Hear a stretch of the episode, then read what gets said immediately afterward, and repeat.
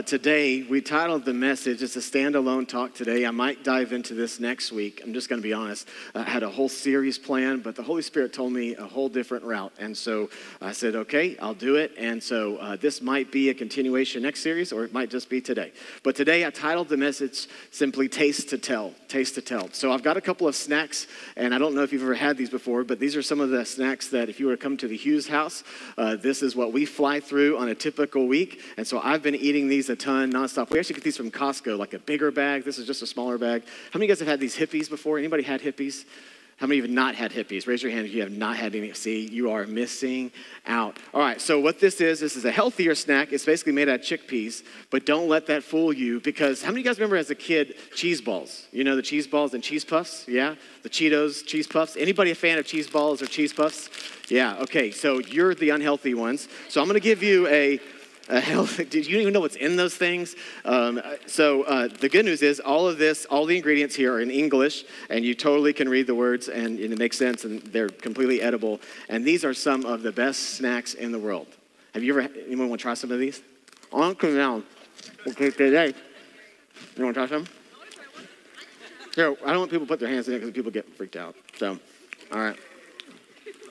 These are good. You want to try some? Now, what happens is, man, they're so they're like uh, a cheese puff, so you can eat them all day because, like, it doesn't take up a lot of space. Pretty good. Oh, they're gluten free. Uh, they should be because it's just chick- chickpeas. Yeah, chickpea flour, no wheat. Yep. Man, if you fall over, don't blame me. You want to try some? Have you had these before? Yeah, they're called Hippeas. Oh, sorry, it's okay. Anybody else want any? You want some, Noah? Here you go. You had them at my house before. I've been at your house. Anybody, want, you have some? You want to try some? Yeah, why not? Yeah, sure. Snacks. Snacks are good. You want? Have you had these? Yeah, these are really good. Yeah. How's that? Just try, just try a few, just a little taste. Yeah. He's like, now everybody's hands are going out. You know what? Let me have some. Let me have some. All right. All right. You want some? Here you go. Just take the bag. Okay. All right. That's good stuff. Now, I was at my cousin's house visiting a while back, and uh, I, was, I was there. I'd never had these before. These are fried dill pickle chips. Have you had these? Anybody not had these? Anybody had these before? Yeah, aren't these, okay, if you've had them, killer. Who said so good? Aren't, you've had these or no? Yeah. Did you say so good too? Have you had these? All right, but you didn't say anything. Did you say so good? Is that what you said? So good, so good. You want some? Corey, you want some of these? Yeah. Do you like pickles? Okay, these are really good. Now, these are not as good for you as those Hippeas over there, but they're good, man. Now, just wait. When you start eating these pickle chips, the problem is you're going to be like, oh, I want, I want more. Pretty good? Yeah. You want some pickle chips? Here you go. Here. All right, I'll give some pickle chips over there too. I'm not. Who wants some pickle chips over here? Fried dill pickle chips, man. Anybody ever had a fried pickle and you dip it like in the ranch dressing or something and it's on another level? Here, just here. You can share in the back if you want to share in the back. All right, I've got a couple more Hippeas. Anybody want some of these Hippeas? We got a couple more bags of these.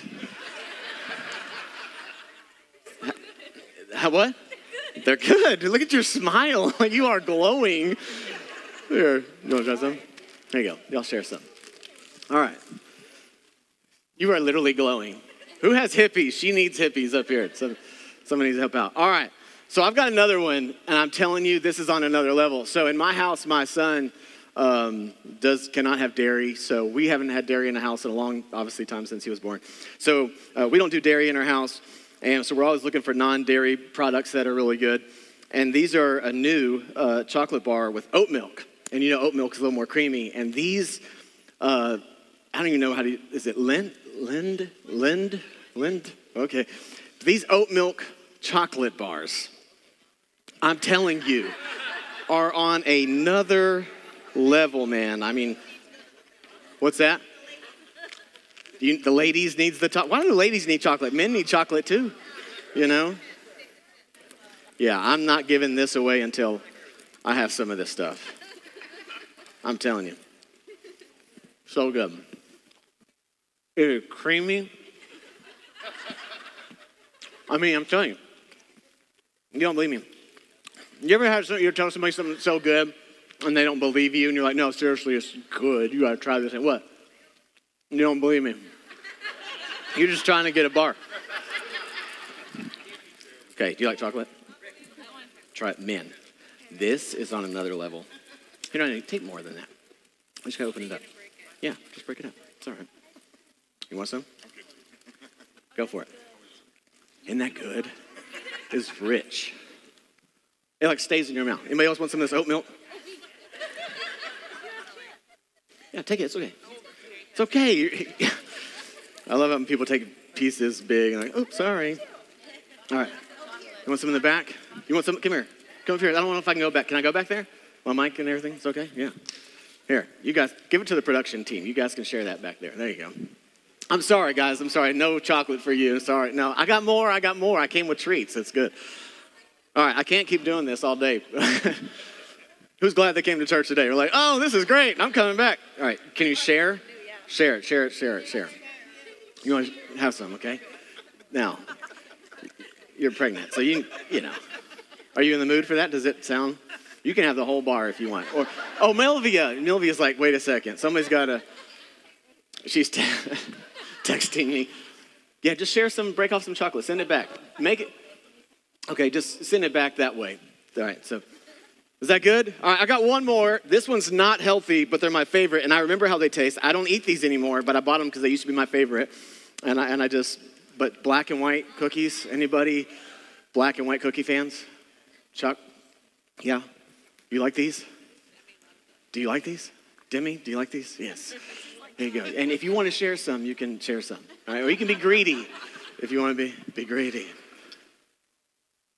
All right, that's it. That's church. We're going to play football. Let's go home. That's good. that's it. Chocolate's good, right? Who's had the chocolate yet? All right. How is it? I know. It's, it, it's one of those treats like, I'm not kidding. If you haven't had some of that oat milk chocolate bar, it's, you can eat it for like an hour after it's, it's still, it's already gone down, but it just stays. Right? And then you take a drink, and then you're like, I want to do that again. right? I know. So good. I titled the message Taste to Tell. Um, if you have your notes with you, here's what I know is true. When we experience something good, right, which is what we just did, when we experience something good, we want to share it with others. We know that uh, we do this all the time. You go out to a restaurant, you try something out, you see a movie. When it's good, you're like, I've got to tell somebody. I, I, this is so good, I can't keep it to myself. And, and so you just want to go and share it with other people. I was reading this advertising uh, kind of marketing, uh, you know, blog post that had some different statistics on it, information on it. Found it pretty interesting. And here's what I thought was pretty interesting. Even our world today, that 92% of consumers, this is from a marketing, uh, American Marketing Association, and even all the social media platforms and all the way different advertising happens, 92% of consumers believe recommendations from friends and family over all forms of advertising. That's pretty incredible when you think about it. Just the power of, you know, the, the mouth, right? We know that the word of mouth, the power of word of mouth still exists. And so before any forms of marketing were out there and, you know, colors and different things that you market and how you get people to pay attention to something, word of mouth was there. And still today, word of mouth is the most powerful form of marketing still happening today. 92% of consumers, and the key word was believe. They believe recommendations from friends and family over all forms of advertising. And that's where Google reviews come in, right? You, re, you read, who reads the review before you go somewhere? Yeah, all, you know, you read reviews and, and you kind of pay attention to what's happening on that, or you look at certain stars, or you look at Yelp, or whatever you use to kind of, or Facebook, you know, and try to ask people to recommend. Does anyone have a recommendation for a plumber? Does anyone have a recommendation for? And so, all of that comes this idea of belief that it's easier to believe people who you trust or you know and then you kind of go off of their recommendation. And today this is what i want to talk up to you today about this idea of tasting and telling. David that we're going to unpack king david. David's a king of israel. Maybe you've heard of david before. He hasn't become king yet in the story we're going to read about. But david is at a place in his life it's really interesting but he's going to make an invitation to taste and then tell, but he's going to make an invitation for people to taste. And, and it's the situation, it's the environment that he's in. He's tasted something so good that he has to share it with other people. It's just so good to him. And then he shares it with somebody else. And, and so what's interesting is the setting of this. This is what we're going to see in Psalm 34. We're going to study Psalm 34, just the first half of it today. And if we continue in it, we'll do the second half next week. But his, the first 10 verses of Psalm 34 is what I felt like God just really impressed upon my heart. I had this whole talk on martyrdom that was going to talk about, felt like the Holy Spirit said, no, you need to talk through Psalm 34, 1 through 10. All right, Psalm 34, 1 through 10, it's in your notes. If you didn't bring your Bible, it's right there in your notes. We're going to put it on the screen. If you have your Bible, you can turn there. If you have your phone, you can open that up. All right, Psalm 34, 1 through 10. David's going to make an invitation to taste. But it's the context in which he makes that invitation that I think is so fascinating and so intriguing. So here's what happens in Psalm 34. We're going to go back just for a second before Psalm 34. All right, if you have your Bibles, you can hold yourself there to 1 Samuel uh, chapter 22. And this is what happens. This is the setting, all right? So in the setting, it says David left Gath and escaped to the cave of Adullam. When his brothers and friends in the household heard about it, they went down to him there. I'll explain this in a minute. All those who were in distress or in debt or discontented gathered around him, and he became their commander. About 400 men were with him. All right, this is why that's so important, why it's so fascinating. I'm gonna set these down. All right, so here's what makes this so interesting to me. Before we read Psalm 34, it's important to know the context in which David writes this. David is on the run for his life. Okay, and it's easy to say that and not really wrap your head around that. King Saul is wanting his head, and there's a bounty on his head. An entire nation, the president of the United States of America, wants you killed. It's really hard to hide in that point. So he, I mean, they know who he is, what he looks like. He, they, they are out to kill David. So David runs for his life. And he runs to another place, and in this place, King Achish, another, another king, finds out about who David is. And some of his advisors say, Well, we want to kill David too. And so David flees from there. So now he has two kings trying to assassinate him. And he runs and he goes and hides in a cave. And the name of the cave is Adullam, which in Hebrew means refuge, which is a place of safety. So he runs into a cave of refuge. What's fascinating to me about before we read Psalm 34 is his audience and who he's with. So the people that end up going with him, some of his are friends and family, we see that. They find out, hey, where's David? Heard about David. David's on the run for his life. Where's David? We got to go help him. Brothers or sisters, so family. So family goes around. Whenever somebody's going through something, family gets around, right? So this family goes, friends go, and they try to go find David to be with him, comfort him, and help him in his life. But it says something about these people, and it says it right here. It says, All those who were in, the people that gathered were people who were in distress. That's a Hebrew word that literally means stressed. So the people that are going to be with David are also facing their own stressful scenarios in life. Then it says, These are also people, or so, not all of them are just dealing stressful situations, but some of them are simply in debt. Now, what you to think about that? You say, well, that means their financial debt could be financial debt, but the Hebrew word here actually means to be deceived. These are people who have experienced past failures, people who have gone through tough scenarios in life. Life has not dealt them the hand they thought they should have or hoped they would have had. And these are people who have experienced past failures and they're feeling like failures.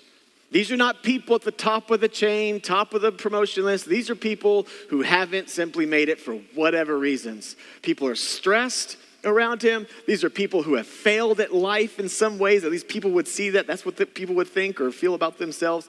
And also people who are discontented, which is a really important Hebrew word that literally means bitterness of the soul. I want you to hear that. These are people around David when he's on the run for his own life, and there are people surrounded with him who have bitterness in the soul.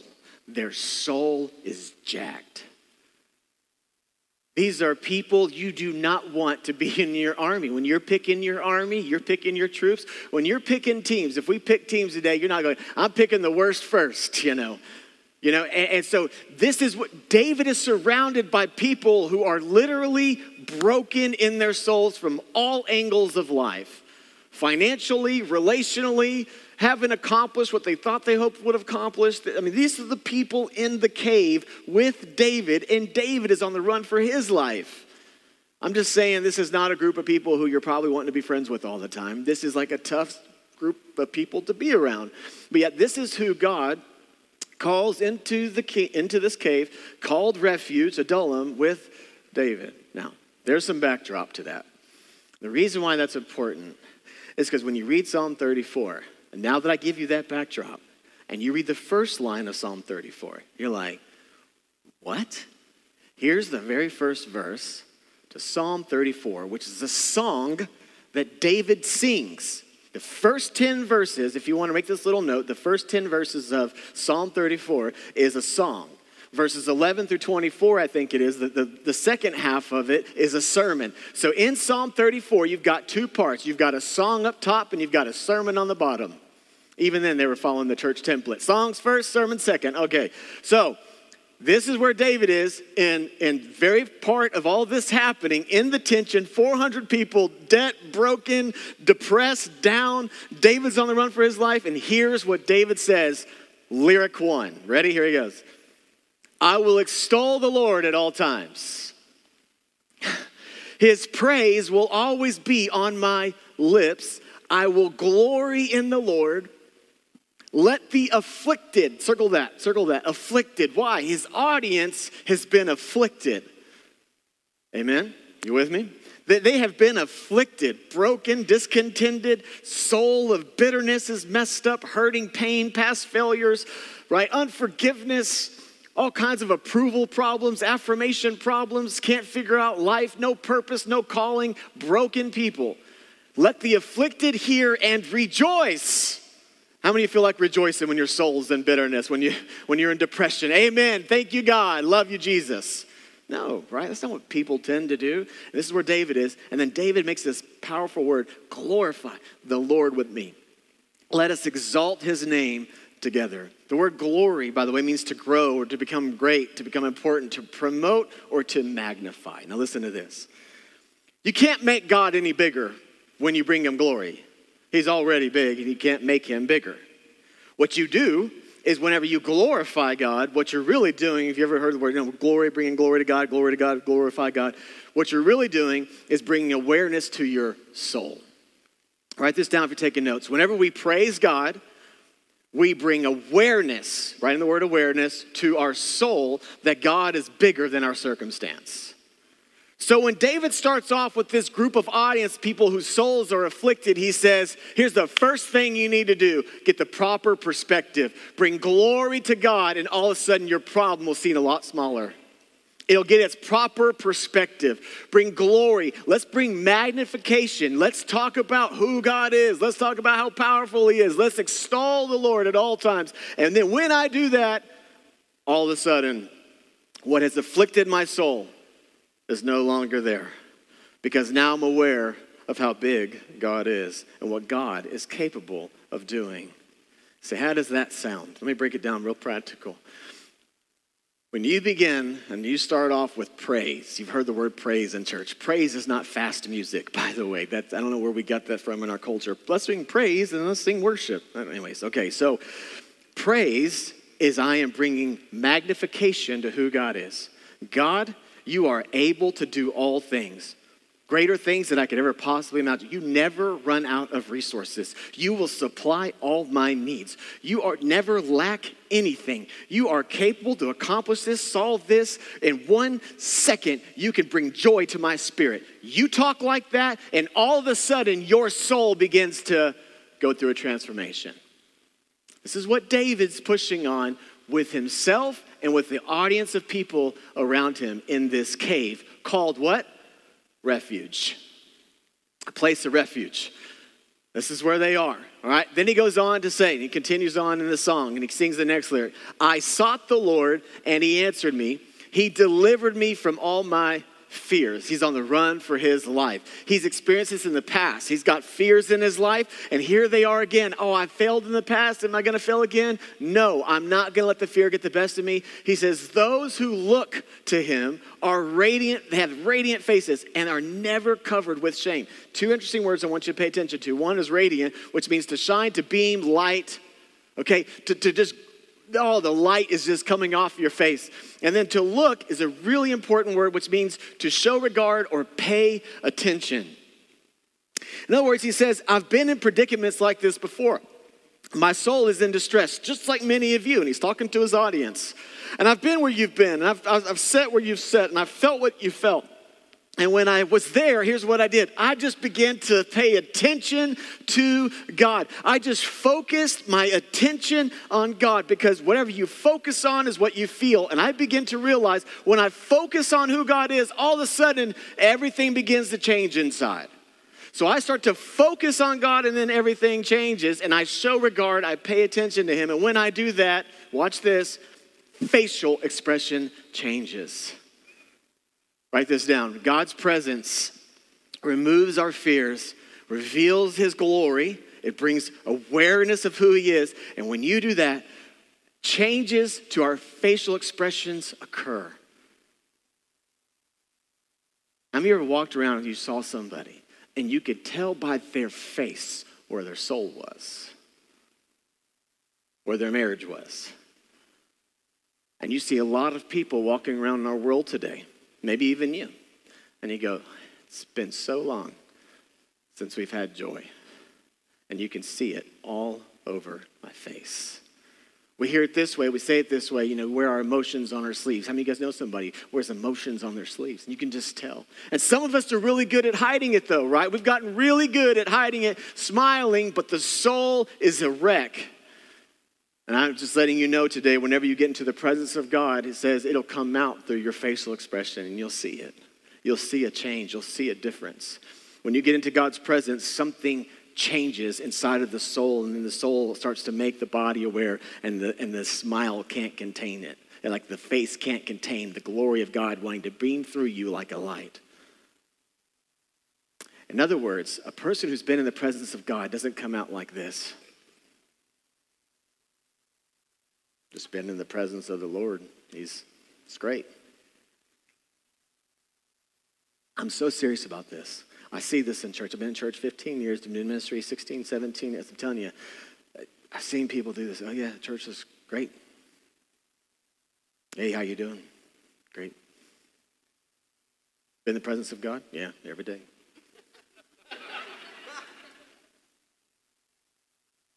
Liar! You know, is what I want to say.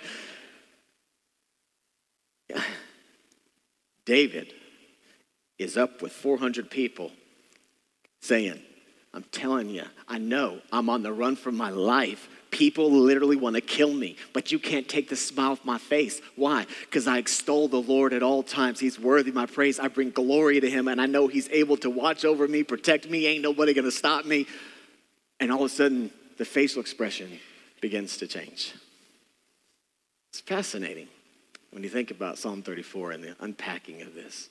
He goes on to say, he says, This poor man, referring maybe to himself, some believe is he referring to himself, is he referring to the audience? I like to think he's probably refer- referring to himself in this case in some way.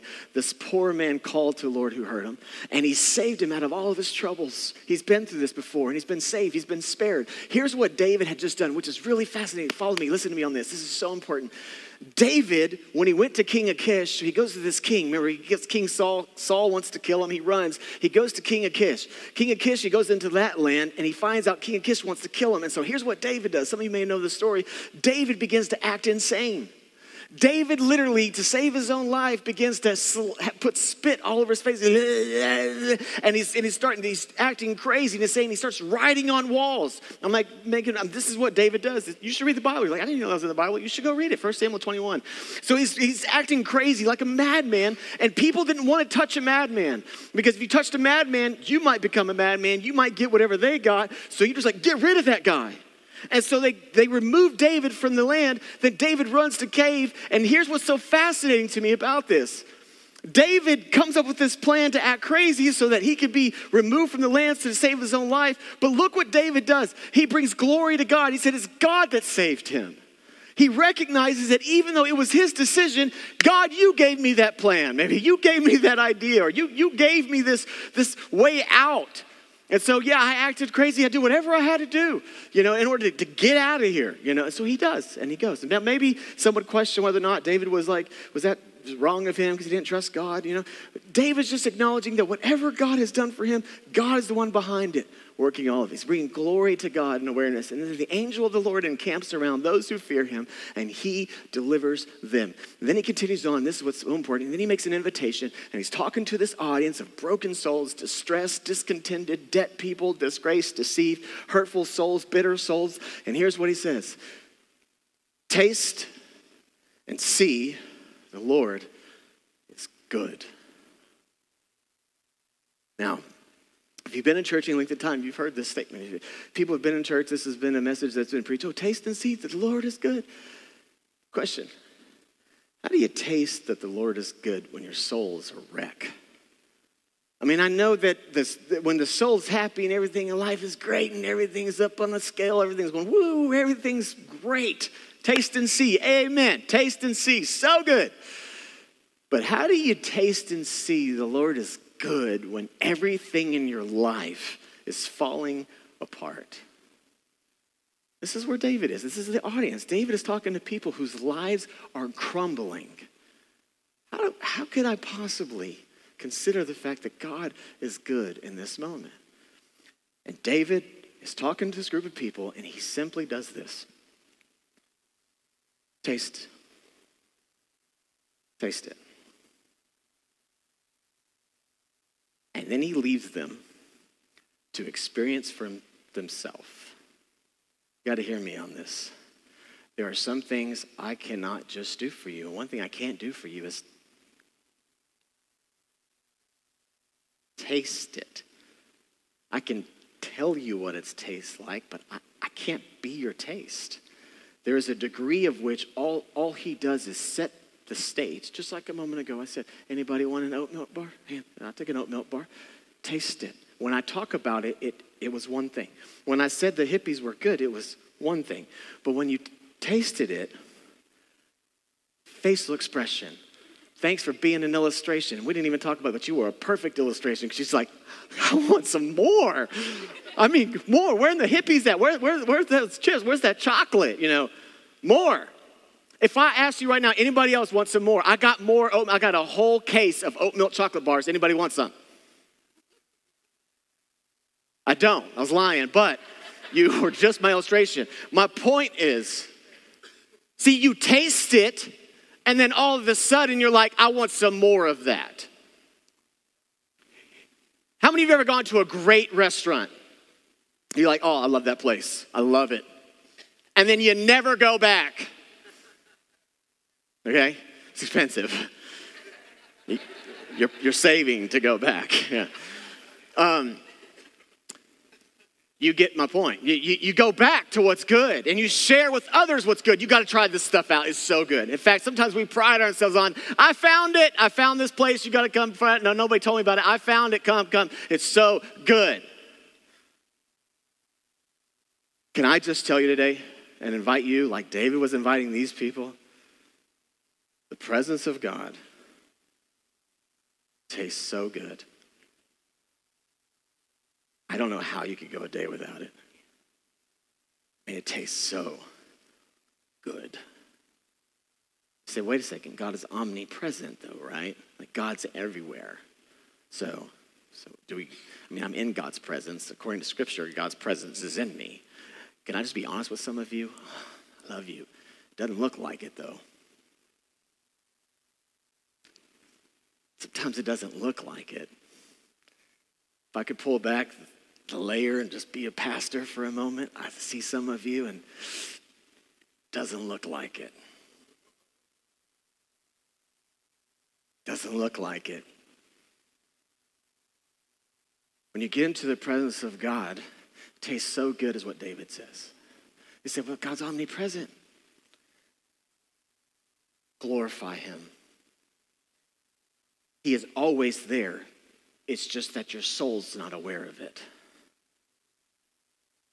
It's bringing awareness to your soul. It's reminding the soul of, of the truth of God, of who He is. And we need this, and I need this daily. Sometimes, minute by minute, to be reminded that God's presence is with me. And I bring awareness to my soul of that truth. This idea of taste means to eat, to consume. I can't chew your food uh, for you. I mean, I could chew it, but at some point, in order for you to eat it, it's got to get into your mouth, and you don't want to do that. So you're just going to eat it yourself, right? Taste it and see. Notice the Hebrew word to give attention to. To pay attention. Continues on. We'll wrap this up. Verse 9, keep going on. It says, verse, we're finishing verse 8. Blessed is the one who takes refuge. Go back to verse 8, that's okay. Blessed is the one who takes refuge in him. This is important. What's the name of the cave? Come on. What's the name of the cave? What's the name of it? Adullam. And what does Adullam mean in Hebrew? Refuge. But David says, I got news for you today. Blessed is the one. What does blessed mean in Hebrew? Happy. Listen, blessed is the one, happy is the one who take refuge in cave Adullam. No. He's in a place of refuge called refuge, but David says, I got really good news for you. This is not our refuge. Our refuge is not a cave. Our refuge is a person, and his name is Jesus. So he's like, We're in a cave. I get it, called refuge, but this is not the refuge. Refuge means a place of safety, a place of protection, a place of provision. So the place of protection, provision, and safety is not the cave. I know we're hiding in a cave, but this is not what's protecting us. It's God that's protecting us. Taste and see how good He is. And then when you do, you get blessed because you've taken refuge in a cave. No, because you've taken refuge in Him. Man, it's powerful what he says to this audience. We find refuge in God's presence, is what David is trying to get at. When you bring awareness of his presence. So we say, God, we want to get in your presence. Well, he's omnipresent. What we're really saying is, God, would you make me aware of your presence? Remind me of who you are. All right, continues on verse 9. He says, Fear of the Lord you, his holy people, for those who fear him, lack nothing. Powerful statement, lack nothing. Just imagine living a life where you lack nothing. Now, David is on the run for his life. I mean, he's not saying that when you get into the presence of God or when you live in this presence of God and God is always with you, that trials don't come your way. No, in fact, later on in the story, he would say trials do come your way. He's in the midst of a trial talking to people who are in debt. How many guys are like, yeah, I want to be in debt? Debt's a great place to be. It's like my soul's just so happy when we're in debt. No, he's like, people are in debt. People are distressed. People are discontented. Their soul's bitterness, all so much rage and anger and frustration and hurt and pain from past failures and all these things that have gone on. And the soul's a wreck. And David says, man, the people who fear the Lord, those who fear him, lack nothing. How do you lack nothing when your soul is jacked? Here's how. Scripture says that God is love and that love casts out fear. When you get into the presence of God, you bring awareness to your soul who God is and that God is love. All of a sudden, you're reminded, watch this, how much God loves you. And when you're reminded how much God loves you, you have nothing to fear. And when you have nothing to fear, you lack nothing. Would you imagine living in such a way in debt looking at your financial history, completely in debt, overwhelmed with full debt, and say, How in the world are we going to get out of this? Hold on a second.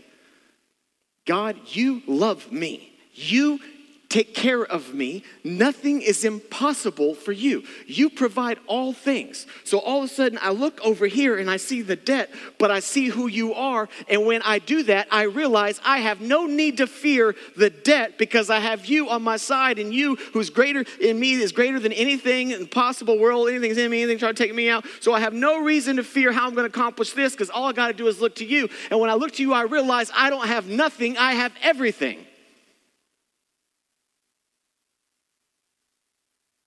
I'm lonely. It's not a debt issue, it's a lonely issue. Truth is, look into my soul and you'd see lonely. I feel alone. I got nobody. I have no friends. I feel alone all the time. Even though I have a lot of followers on Instagram, I feel alone all the time.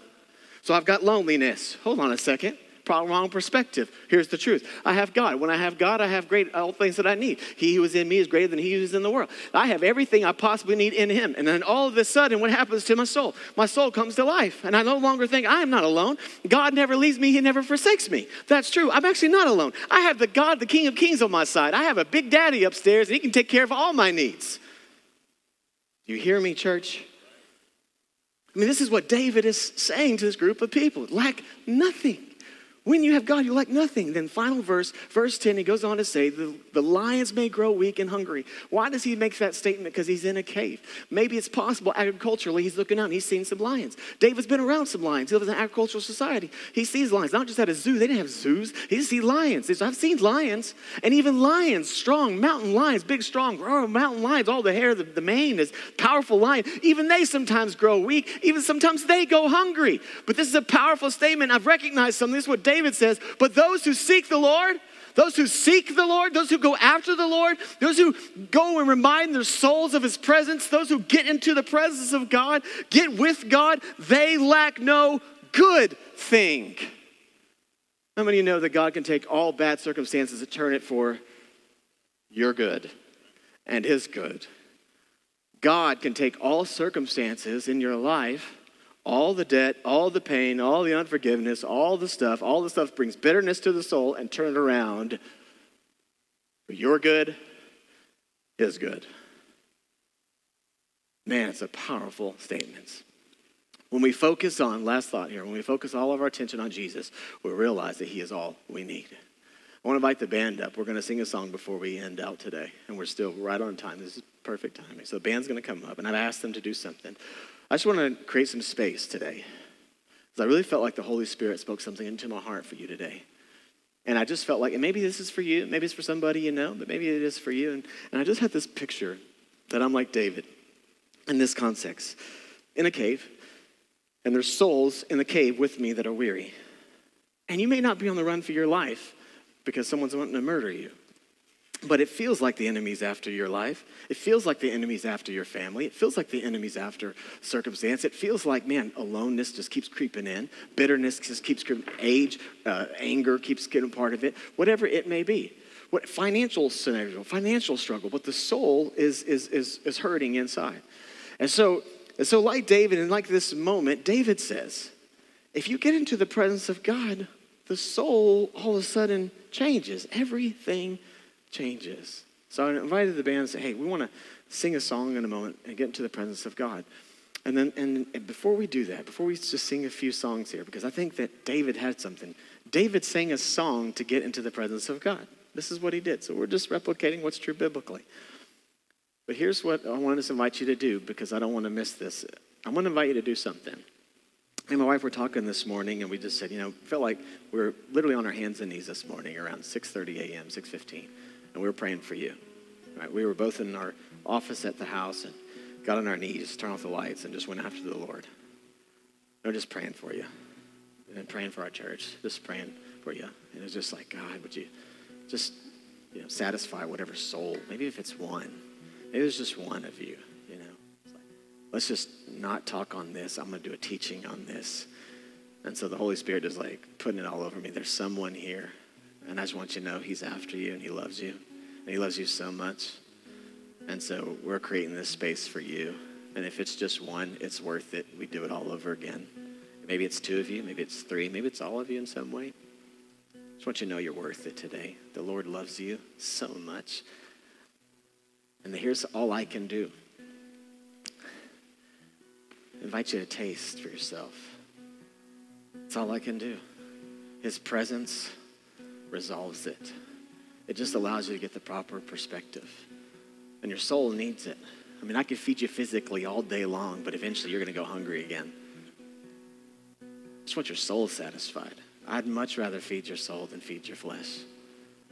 Jesus said, Jesus said, man doesn't live by bread alone, but by every, come on, church, come on. Come on, we need to chew on God's word if you don't know this one, okay? Man does not live by bread alone, but on, oh, we got to get into the word, but on every word of God. Some of you have been living on bread alone. It's time to get back and chew on his word. So here's what I want you to do invite you to do. And we'll do it together, and I'll be in it with you. I want to invite you to do a fast with me. So we talked about this as me and Krista were talking. We said, well, how long does the Lord want us to fast? And what are we fasting for? And I know one thing we're not fasting for, and I think it's even in my heart to say it this way. We're not fasting for a massive growth on Christmas. We're not fasting for like just church growth. I think the Lord said, I want you to f- just fast for me. Here's what fasting means. The best definition of fasting I can give you is this starve the flesh to feed the soul. I've been fasting for a few weeks. That is not, I'm not trying to break the, I know Matthew 6, keep it quiet. I'm not boasting on my fasting, which is what the hypocrites and Pharisees were doing. I'm not doing that. I'm just telling you that whenever I have fasted and my flesh is starving, there's a war that goes on between which one is more hungry, my soul or my flesh. And it's a battle, and you'll experience it. And the point of fasting is, is to say, I'm more hungry in my soul than I am in my flesh. And those hunger pains would remind you of what you're really hungry for. And then God promises to satisfy the soul. And when the soul is satisfied, I lack nothing. And you will find yourself, if you fast, moments where I'm hungry and I really want to eat. And I encourage you in that moment, if you come along this fast with us, honestly, though, Lord, my soul needs to be fed way more than my body right now. And so when you fast, you could fast one meal a day, maybe. Maybe you fast, you know. A Jewish fast is sun up to sundown. That's what I typically do. A Jewish fast is where you don't eat when the sun comes up, you don't eat till the sun goes down. Um, and then you gorge at night. No, you don't go into, at night. Um, but but you can do a Jewish fast. Uh, there's partial fast. There's different you know types of foods you fast. And you know don't just fast like I'm fasting chips, so I'm just going to eat more ice cream. You know then I don't know if you're fasting. Maybe you are. Maybe you're not. But but you know fast a meal, fast a, a day, fast a, a full day. You know and, and so we said, well, how long do we want to do this? And so I think this is the best way to approach it.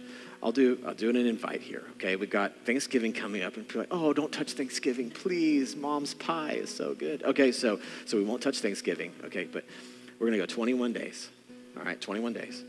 And, and I'll invite you to do something. If that just feels way too long for you, then here's, I'm going to give you two other options 7, 14, or 21.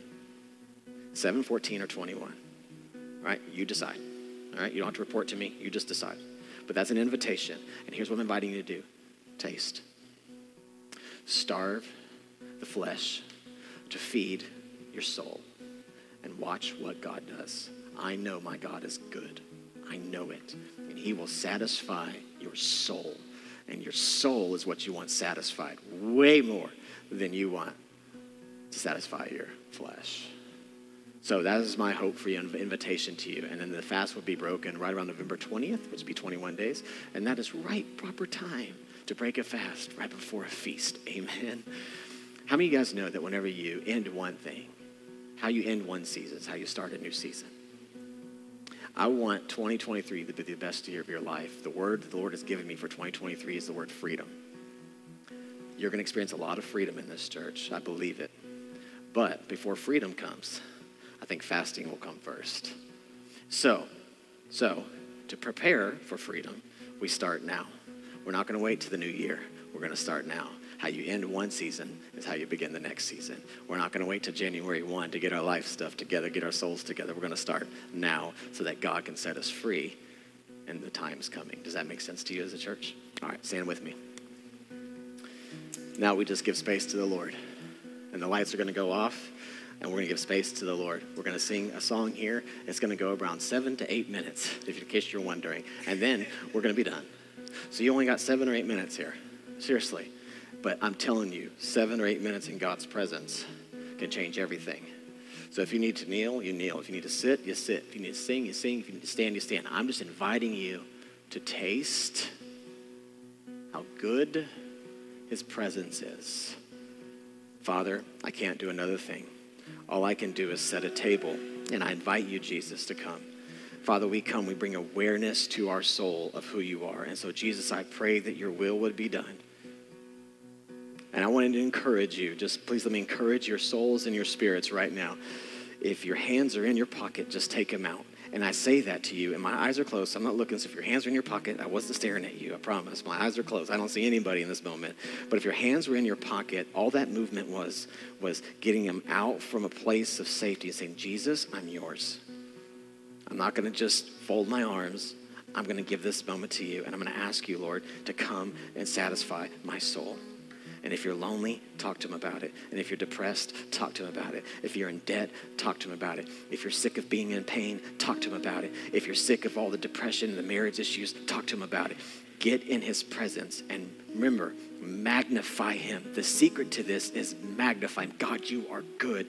Speak truth. Don't allow the lie and the enemy to creep in a day longer. We speak truth in your house, Lord. We speak truth. And what's true is we are children who are loved by you. In Jesus' name, amen.